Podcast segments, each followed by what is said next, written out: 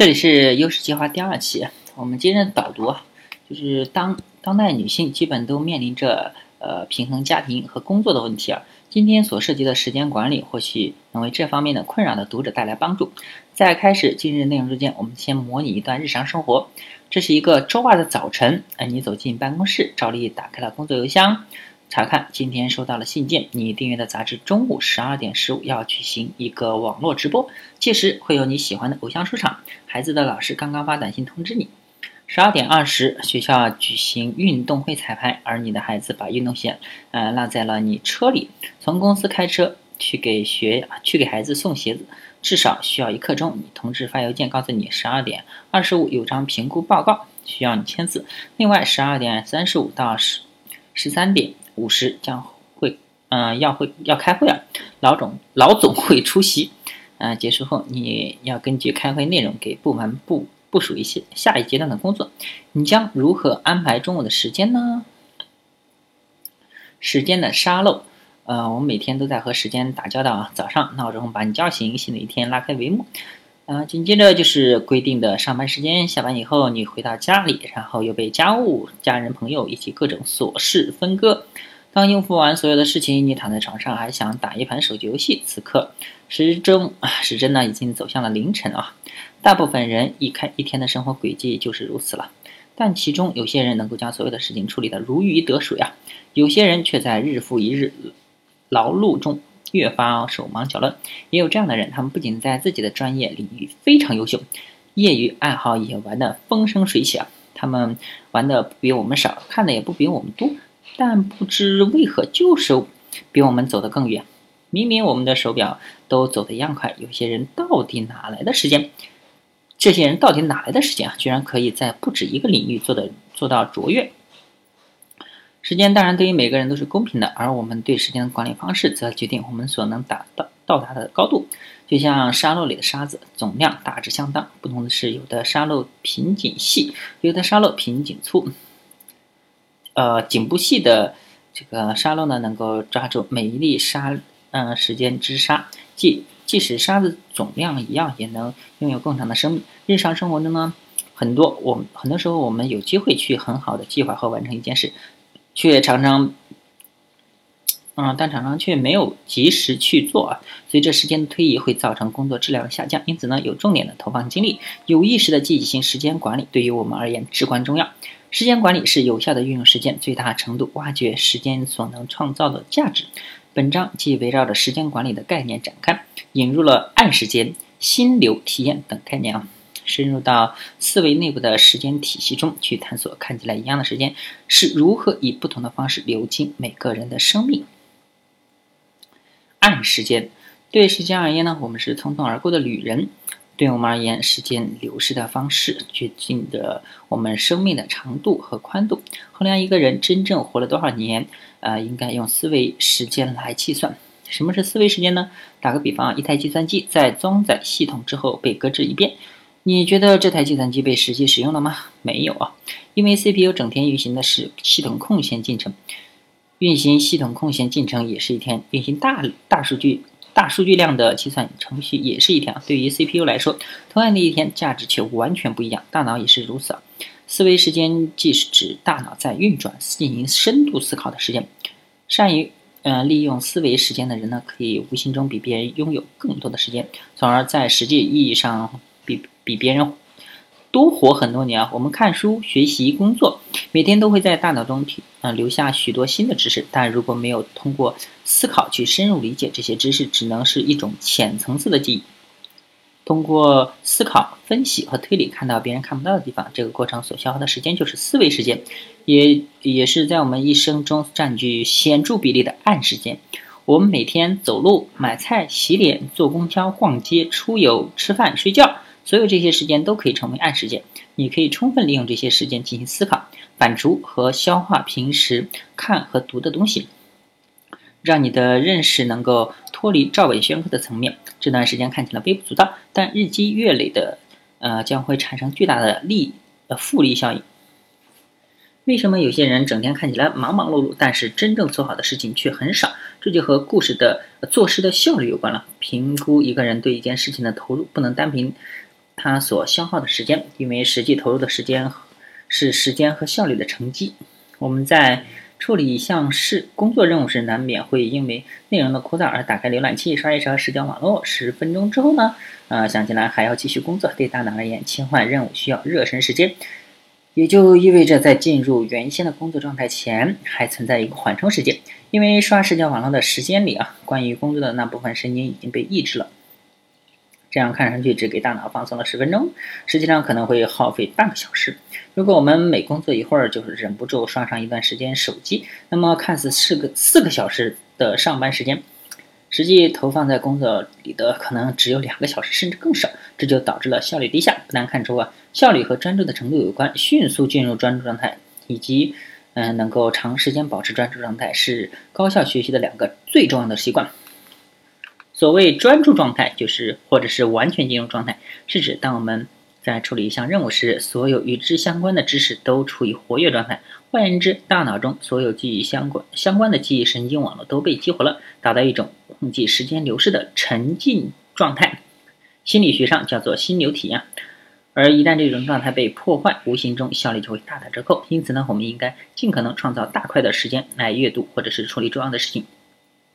因为这样有利于沉浸过去，而沉浸进去啊，使得新知识可以和大脑中的其相关的各种既有的知识充分融合、关联起来。这对于嗯深刻的记忆非常有帮助啊。进入完全进入状态之后，又涉及另一个决定我们工作效率的概念，即思维体力。简单来讲呢，就是我们的专注状态能保持多久？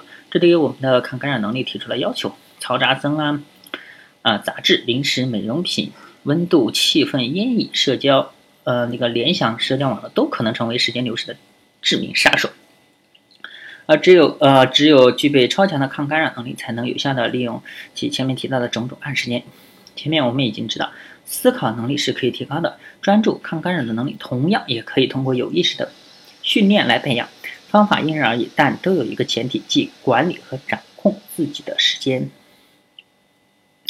设计你的进度条。管理和掌握自己的时间，听上去好像很简单啊！不是我们管理时间，难道是时间管理我们吗？回想一下日常工作里啊，你是总等着别人给你的任务规定 deadline，就是 这个终结束日期，还是自己主动的给自己的任务设置 deadline 呢？两者的区别在于，前者处于被动状态，后者则主动的多。对于前者而言，一直跟着别人的计划表展开工作，时间被任务牵着走。生活被时间奴役着，日复一日疲惫，而后者则将安排时间的主动权拿了回来，做回了生活的主人，自己给任务设置 deadline。换句话说呢，就是制定专属于你的进度条。同样一项任务，比起只有别人规定的截止日期高悬于头上，不如将其分支分割成一个个的小任务，再给这些小任务设置 deadline。后者对于时间的管理显然要比前者更合理的多。这样分割以后，我们在整个过程消耗精力的心理感受会远低于实际值，因为每一个小任务的完成都象征着一个里程碑，会给我们带来成就感，连 进而呢更有动力激发出我们更多的生产力。与此同时，分而治之有利于将精力均匀地分布在工作时间和私人时间里，不至于让工作过多的压榨你啊挤压你的生活。嗯，进度条对专业技能的提升同样有帮助。在规划的过程中，你会发现时间在被切割以后，零散的供你自由发挥的空间变多了。你可以有机会反思和总结。反思是让人得以改进自己最重要的品思维品质。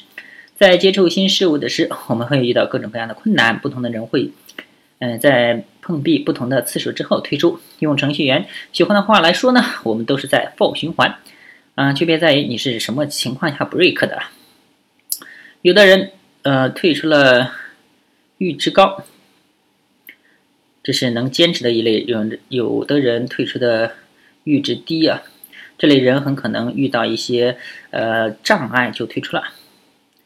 设计我们的进度条，始终从全局上把控自己的生活，嗯，还能让我们更加自信。不要轻言放弃。许多时候呢，我们放弃是源于对未知的恐惧。害怕所投入的时间精力得不到相应的回报，进度条能轻易的解决这个问题。如果你对整个目标的几个重大步骤有清晰的界定，对于能够对每个步骤的耗时做出靠谱的上界估计，你就不会对不确定的未来、不确定的时间投入感到恐惧，嗯，也就不会被不确定、不确定感压迫到过早的退出，从而过而过早退出是一切失败的根源。在一个领域坚持不懈的专注下去，只要是不算太不太呃不算太不靠谱的方向，嗯，最后呢都能取得成功，因为专业技能的增长和投入有效的精力是成正比的。世界上有很多成功有赖于呃。偶然因素和运气成分，或者是出身环境，单靠专业技能的成功是最具可复制性的。否则，学校和教育就没必要存在了。对生活的主要参与，啊，除了夺回时间规划权以外，还体现在各种细小的选择上。生活中充满了细选择细节的决策差异呢，会造成完全不同的人生。举一个很小的例子，生工作中。我们总会遇到一些问题啊，这些问题并不难解决，但由于我们的业务能力还处于初级，就显得有些棘手。这个时候，你就会选择和问题死磕，还是去寻求过来人的经验？不像，不想向别人寻求帮助呢？无非出于两种考量：如一呢，就是如果被批评了，自尊心会受到打击；二呢，认为问了他也问不出特别的信息，甚至可能会让自己显得很蠢。然而，事实可能恰恰相反啊。第一呢，就是自尊心受到打击，算不上实质的实质性的损失。第二呢，你想不出有什么特别的信息，并不代表就真的问不到特别的信息、重要的信息啊。当我们初入某个领域，来自权威或者是过来人的建议和鼓励，有时候会成为我们坚持下去的源泉。好，终于到了今日总结啦，关键词：按时间、时间规划、专注。要点呢？第一，就是我们的一生中有许多可以用来反刍、消化和思考的时间，它们隐匿于隐隐匿在日常琐碎中，被叫做暗时间。二，呃，能够迅速进入状专注的状态，以及能够长期保持专注的状态，是高效学习的两个最重要的习惯。三，懂得对事情设置自己的进度表，成为生活的主人。四，专业技能的成功是可复制的，关键在于主动学习和坚持下去。过早退出是失败的根本原因。思考与讨论，回到今日思考的小问题中啊，对其中的信息予以提炼。今天中午要做的事情，嗯，十二点十五要看新一期的杂志。第二，第一条就是十二点十五看新一期杂志。第二条，十二点二十送给孩子送运动鞋。第三条。呃，十二点二十五给评估报表签字。第四条，十二点五十参加项目参呃研讨会，老总会在的。第五条呢，十三点三十，嗯后根据研讨会给员工部署下一阶段工作。首先将事情按以下顺序排序：一就是我必须要做且不能耽误的事情，就是重要紧急的事情；第二呢是可以让别人帮忙做但不能耽误的事情，就是也是紧急的事情。嗯，第三呢，就是我必须要做，但有充足的时间做，就是但是是重要的事情。第四是可做可不做的事情，不重要不紧急的事情啊。第五呢，就是重要重复呃重复价值不大的事情，就是可以放弃的事情。呃，五件事情中呢，就工作部分而言，开研讨会显然是最重要的，其次是签报表，然后是部署工作，就是报表的签字直接影响了当天的下一个任务的开展，而部署工作和接下来的。一一个阶段的任务有关，可以放在稍后稍后面走。就生活部分而言，给孩子送鞋更重要，而送鞋和签合同的时间有冲突，这时候应该怎么办呢？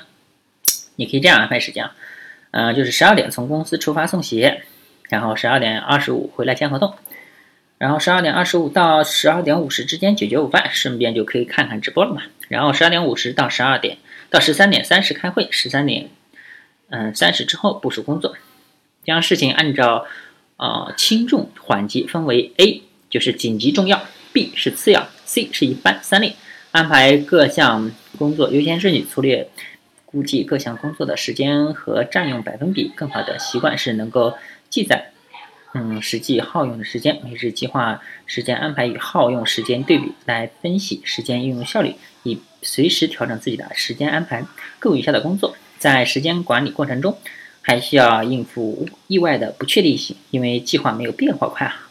为意外事件留时间啊！这个今天终于是介绍完了。